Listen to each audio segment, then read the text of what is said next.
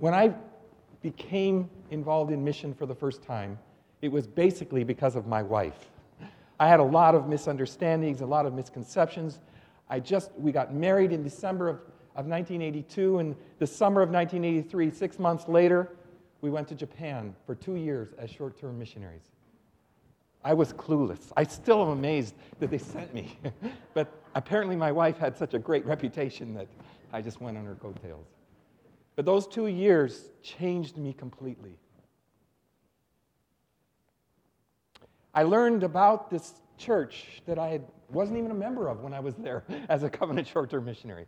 This evangelical covenant church that started in, in 1885, a bunch of small churches that were already engaged locally and globally, but they said, you know what?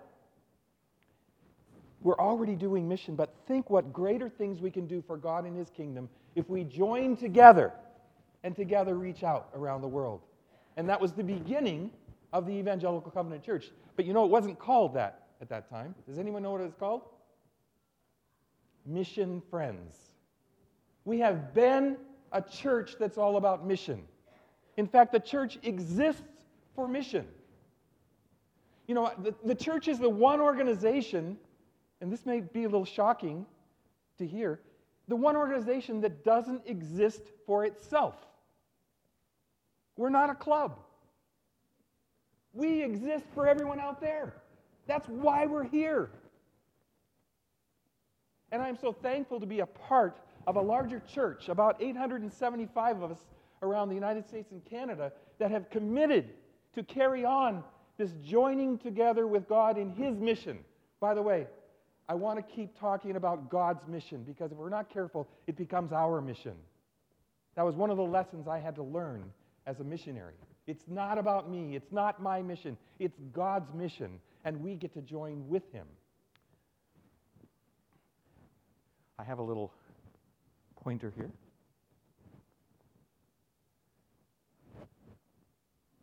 Oh, wait, it has to be on. I want to thank Simi Covenant Church for the way that you've joined just in the last year in part of God's mission through something that was called that is called Project Blue. We started Project Blue a little over a year ago at CHIC. Now I've heard that there were some students from Simi Covenant Church that actually went to CHIC, and we had a major focus on the need for accessing clean water around the world. You know, nearly one in 10 people in the world don't have access to clean water. And I travel constantly to various places, and it is heartbreaking to go to community after community where it's always women and girls, almost always, women and girls, who have the responsibility of daily, often making multiple trips, carrying jugs to the water source, which is often a, a polluted water source. Through providing access to clean water, women have more time to do other things. The family's health is improved.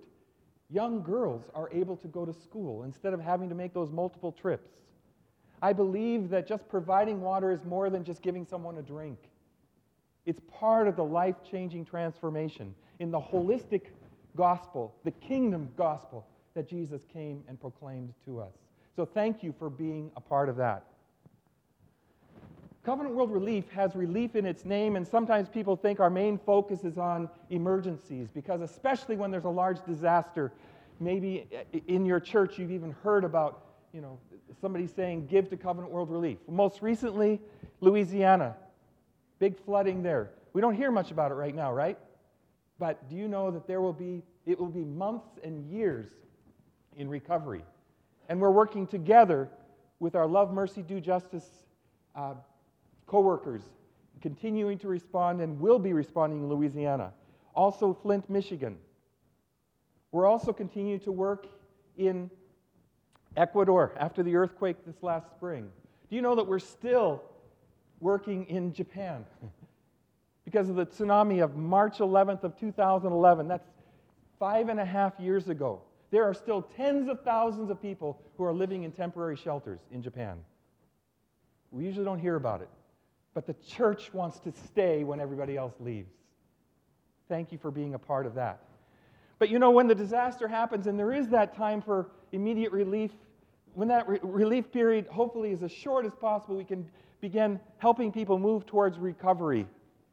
And then, what we really long for is to focus on long term transformational development. What do I mean by this transformation? I mean that God is at work in our insides and our outsides, changing us. So, what I'm really saying when, when we're about ministry of long term development, we're talking about all of us. Because this is what it means to follow Jesus. To be walking this journey where Jesus keeps changing us.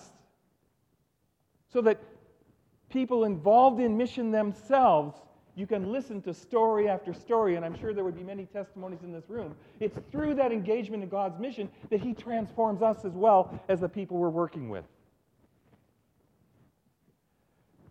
So, because of the generosity of covenanters at churches like Simi Valley, actually, the video is several months old, so we've updated. We were actually in the last year engaged in 82 different projects, both disaster and long term development in 31 countries. We're able to do that. Why? Because we're part of this group called the Evangelical Covenant Church, where individuals and churches join together, enabling us to work with local partners. And we've got some amazing local partners around the world. So that with our local partners, who are obviously, when it's a local partner, you don't have to worry about things like language, understanding culture. They have the networks, and we make sure they have the expertise. Today, I will be re- referring to a few of the programs, but I would really ask that you consider staying after and going to Fellowship Hall where we can go a little bit deeper in some of the programs going on around the world. I would also like to ask, and um, this might be it's a bit of a risk, some people just to see this gasp, but I don't know if, if there's a rule about taking the phone out of your pocket during church, but I'm, we're going to suspend that rule. Please take out your phone. See, I think Covenant World Relief, I, I'm in my eighth year as director. I think it's still one of the best kept secrets in our denomination. I think the challenge is on me and my coworker. By the way, do you know that we're able to do all of this with two staff people? People say, How can you do that? That's impossible. It's not impossible because we have these amazing organizations that were referred to in the video that we get to work with around the world. We also have a lot of covenant missionaries that are working with us in many places. What I'd like you to do is go to Facebook and type in Covenant World Relief. You'll see what's the photo that, see how fast some people are. What's the photo that comes up? The very first photo. Water. There's also the children. These are, these are children in Haiti who are part of communities, these small communities that, that um, as we went around, they're focusing on education and other development. But as I had a chance to sit down and talk with some of the, the, the women in the villages, I, out of the six, uh, the five villages I visited, I said, What's your number one challenge? They said, Water. If you go down, you'll see the very the most recent post is another video that we will see after the program. It's very short. It's a video of some very short stories. What I'd like you to do, those of you that, that actually were able to do this, I realize that some people don't do Facebook, some people maybe not have their phone, but just hit like on that. And so what that will mean then is slowly you'll start getting notified. Three or four times a week, there will be a little post. You can just skip it. You don't have to look at all of them, but it'll give you little updates about what's going on with Covenant World Relief. I'd also like to say that on the back, there's a table, or out in the entryway, there's a table. And on that table are some materials. Take whatever you'd like. But this is my one ask for you this morning, for this morning, and that is to sign your name. All you're doing by signing your name is saying, if you're putting down your email address, once every three months, you'll get an email that's just an update. Because that's their biggest issue is people don't know about what's going on. All of these projects, all these things going around the world, we have to keep people informed. So sign your name, If you put your physical address, you'll get a printed newsletter. Otherwise, you'll get an email update. It's your choice. Obviously, in the long term, the email is the best way because it saves us on postage and printing. But there are some people that just don't do email or they don't like it, so please don't hesitate to put your postal address down.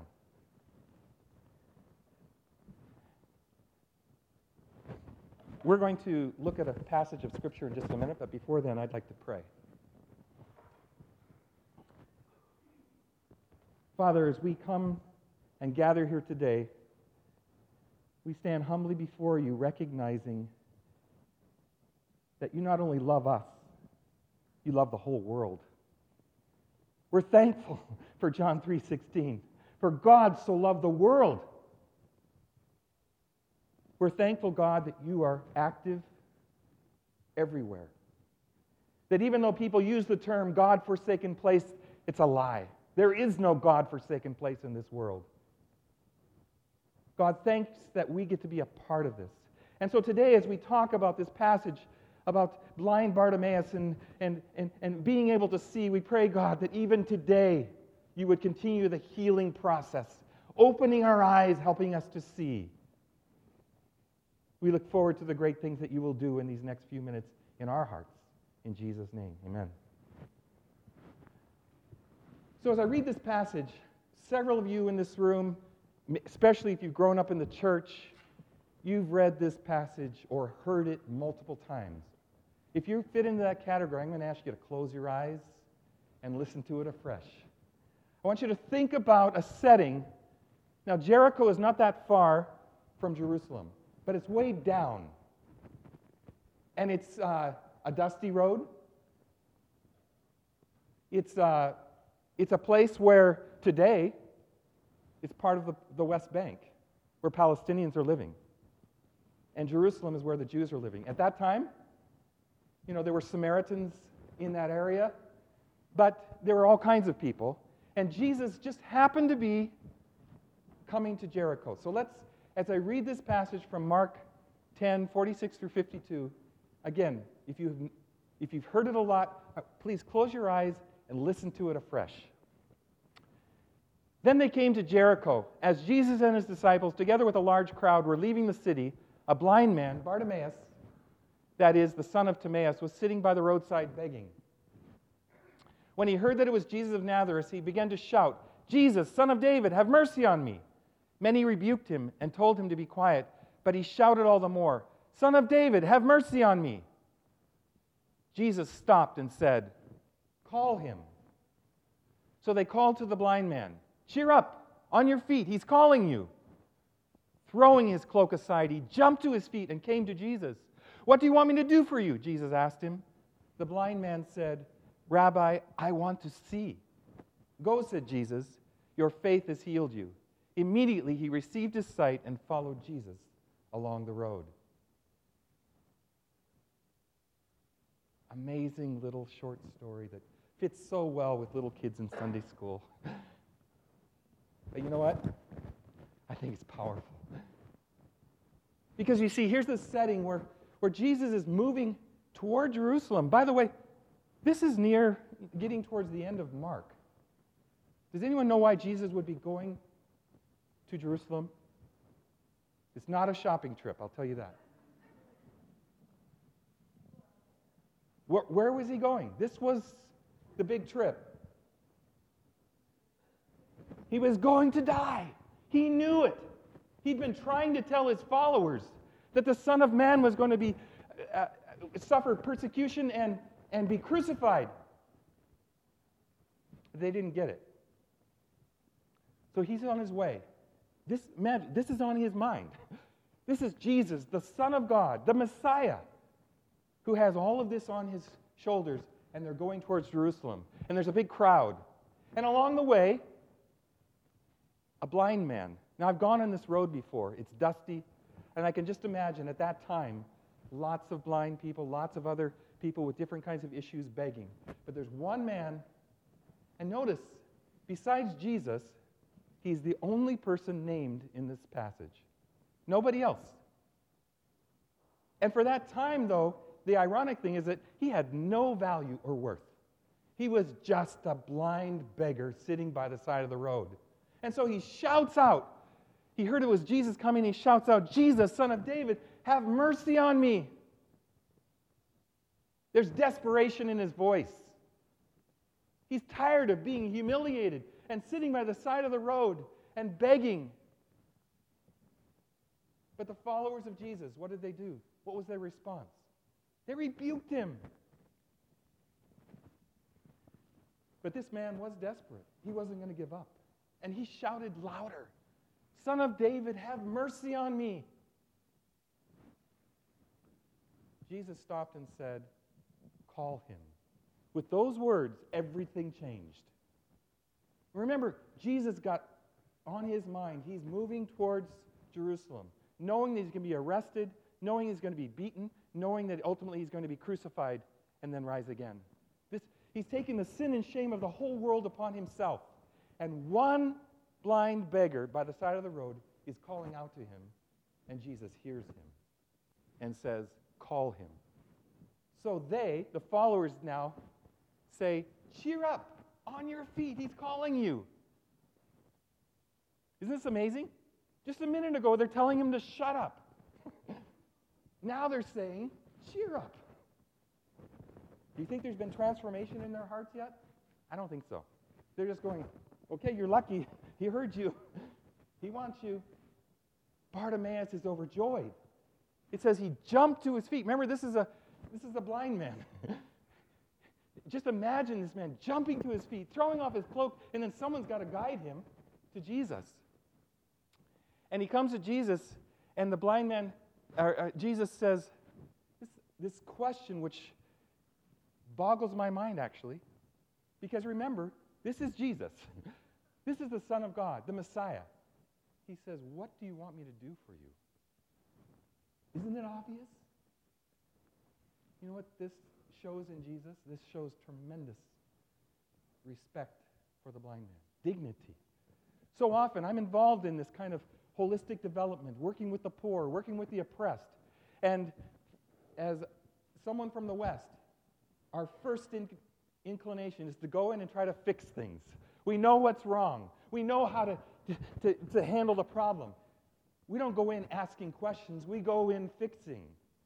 Here's Jesus first thing he says, he allows Bartimaeus to tell him about his situation and to express his needs. Amazing. So the blind man says, Rabbi, I want to see. And then Jesus says, Go, your faith has healed you. I wish we had the video of this so that we, could see this. It's such a short passage. Can you imagine? Here's Bartimaeus who's been forced to beg, forced to humiliate himself, been separated perhaps from his family, sitting by the side of the road. Jesus has given him a whole new start. His eyes have been opened. He can see, which means now he can go back to the community. He can get a job. He can earn a living. He's got a whole new beginning. But notice the very last sentence. It says, Immediately he received his sight. And what did he do? He followed Jesus. He said, I'm sticking with this guy. He's the one that changed my life. This is the one that I want to be with. Now, I think Bartimaeus is a tremendous, this whole story is tremendous, but I think Bartimaeus sometimes is just, we just look at him in pity and say, oh, he was blind, and isn't it great now that he got to see? I think he should be a model for us. See, Bartimaeus recognized that he couldn't see. And I believe one of the greatest uh, sicknesses of the human race, and we hear about it all the time, is our own blindness. We don't see the world the way God sees the world. We see it in a very selfish way. We see it in ways that, that, uh, we, that kind of have fences and boundaries, and, and we don't see people in different places and in different communities quite the way God sees them. And I believe that's part of this transformation that God is doing in us. He's taking the scales away from our eyes as we allow Him to heal us and I believe that as followers of Jesus, our prayer should be the same as Bartimaeus's. Jesus, Son of David, have mercy on me. Help me to see. Now, being involved in this mission of the covenant called Covenant World Relief and working with these amazing partners. I could go on and on, but we only have a few minutes left, so I, am just going to introduce um, a few people. Actually, before that, I wanted to share one brief um, passage from Luke chapter 10. Do you remember? I'm not going to read it. You know the story well. It's a story that's often called the story of the Good Samaritan. You know about the, the, the fact that uh, a man was going from Jerusalem down to Jericho. Now it's the opposite direction of the Bartimaeus story. And he was attacked and left for dead. And the priest comes by. And you know the whole thing about how the Samaritan eventually reaches out to him. But you remember how that story started? The story begins with actually an encounter with Jesus by a person of the law. This young man, this, this teacher of the law, comes to Jesus and said, Tell me how to inherit eternal life. Jesus' response is brilliant. He didn't give him an answer, did he? He said, You know the law, you tell me. And this man comes up with this amazing answer You should love the Lord your God with all your heart, mind, soul, and strength. And love your neighbor as yourself. So it's a beautiful answer. It could have ended the encounter there and they could have separated, but the scripture says, wanting to justify himself, the man asked the question. What was the question he asked? Who is my neighbor? Do you realize by asking this question what he's doing? He's saying, Jesus, tell me where it's okay to draw lines. Tell me who I, who I have to love and who I don't have to love. Tell me where I can build a fence. Tell me who's in and who's out. And Jesus is hearing this and recognizing, well, he knows his Bible well, but he sure doesn't understand it. He doesn't know the kingdom. So he tells this amazing story where the hero becomes the despised Samaritan, the enemy. You remember that Samaritan dresses the wounds of the, of the man, puts him on his do- donkey, takes him to an inn. This is a total stranger, right? He takes out two days' worth of wages, whatever you make in a day, double that, and basically plops it down and says, Here's to help this guy. And then the unthinkable, he says, I'm coming back. And whatever the expenses are, I'll cover them. Pretty much he said, Here's my credit card. Go ahead and take whatever you need. Jesus said, Who is the neighbor in the story? And the young man said, The man who showed mercy. Jesus said, Go and do likewise. This is kingdom love. This is the kingdom at play in the world. We who are in the church, it's so easy for us to, to draw, to, to keep separate from the world, to keep separate from people that we, we don't think alike, look alike, talk alike, act alike. But God has placed us here to be engaged with all the people that He loves. And like Bartimaeus, we should continue to pray, open our eyes so that we're seeing these people as our brothers and sisters. We're not building fences, we're not drawing lines, we're not saying you're out and we're in. You're all welcome. Well, I, I get to be around a lot of people, and some of them they're very, have very different ways of uh, culture. They look a lot different, they act a lot different, they have different religions. But because of God's transforming work in my life, I'm able to look and say, He's one of us. She's one of us. They're a part of us. So, this, when we talk about the question, who is my neighbor? It's no longer the person down the street only. Yes, it is. It could be the person, the person next door who, who is a, a refugee or an immigrant from a very different place in the world, and, and they have very different ways of thinking and seeing the world. They are our neighbors. But right now, in Lebanon, I was just there, I'll show you pictures in a minute. There are 1.5 million Syrian refugees in a country that has a population of just over 4 million people. Can you imagine the influx, the effect on that country? If we were to have a similar amount of sudden kind of uh, immigration, it would mean somewhere, I did the math, somewhere around 70 million people coming into the United States.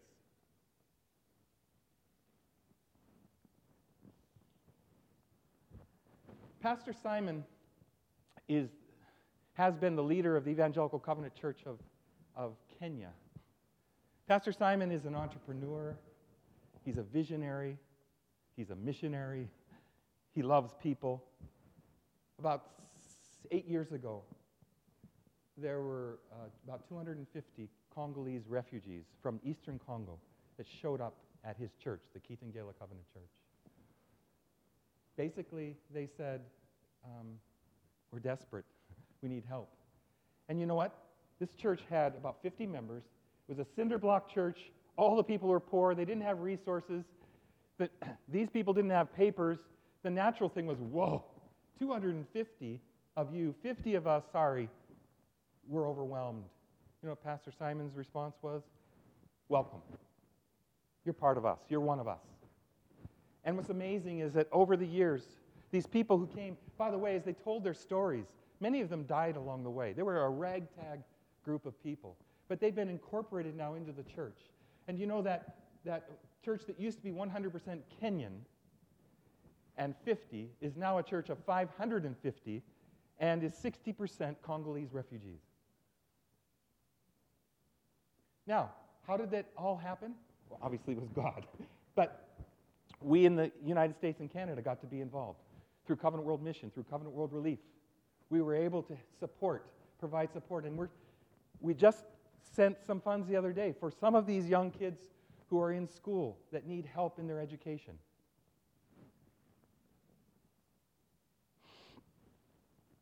These are more of the Congolese children. In Monterrey, Mexico, as you know, northern Mexico was quite a dangerous place, especially a few years ago. Things have, have calmed down a bit. But there's an organization there called the, the Fam- Family Foundation. And the Family Foundation, when things got really rough, there was talk about should we close down? Because in the neighborhood they are, there's drug cartels up in those hills. Called Dos Cerros. And there was a lot of organizations that shuttered, stores that shuttered It's too dangerous. Basically, what the leadership of uh, the Family Development Foundation said, looked up and said, You're part of us. And they've been engaged in ministry. And to see the kind of community development that they've been doing with young people, especially with young people and women, with a later focus on men, it's changing a community. Because even though there might have been some unease, some discomfort, they said, these, are, these people are part of us. And what's amazing is that as these young people are being trained and equipped, they're now becoming leaders in the foundation.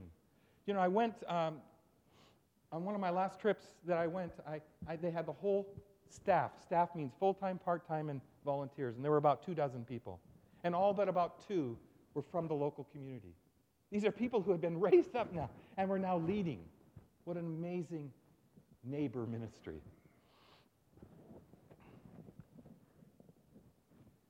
I said I was in Lebanon in July, and with all of these refugees, 1.5 million, many of them coming into the Bekaa Valley. Those of you who know your Bibles know the importance of the Bekaa Valley in Scripture. They're all Sunni Muslims, pretty much, 99%. Many of the people in the valley, some are Muslim, but it's a large Christian population in that area in Lebanon. And the easiest thing would have been no, we got to, we got, oh, I'll say it, we got to build a wall. they didn't.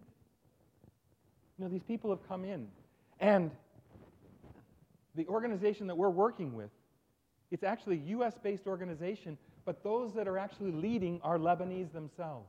And they're involved in, in caring for the refugees who come in. Christians caring for Muslims. Wow. Who is my neighbor? They're equipping people to be community health volunteers. They're not just doing it, they're equipping the Syrians themselves. So whether they have to stay a long time or they get to go back to Syria soon, they will be equipped to serve their communities wherever they are. The children are getting all kinds of health and other education while they are there. Good neighbors. In India, there's a church called the Hindustani Covenant Church, and with that, I'd like to begin to transition because this Hindustani Covenant Church is, in fact, the largest partner of Covenant World Relief. But one of their areas is to focus on the red light district in Pune, which is where their headquarters is. Now, it's messy work to get involved in that red light district. There's a lot of crime, there's a lot of underworld stuff going on. It's not a very, I mean, I've been down there many times. It's not very clean, neat, orderly, it's chaotic. But you know, the, the Hindustani Covenant Church, God led them to be in relationship with Gangabai. Gangabai had worked there as a commercial sex worker for 15 years. And they came into relationship and helped her, helped her come out. You know what's amazing? Through the transformation that's happened in her life, she's now the leader of the work. So she's not going in there as someone who doesn't get it or doesn't understand. She knows she is really a neighbor. she knows the people. And so those women that you just saw, these are women who come to the home of hope and are being transformed. And you know, one of the things that they're doing is they have to figure out how to sustain themselves. And one of the things they're doing is they're making communion wafers. And we have the joy and honor today to be able to partake of the communion wafers that are being made by these women. You know, these women say, we used to sell our flesh for money. Now we have the privilege and honor of making the flesh of Jesus.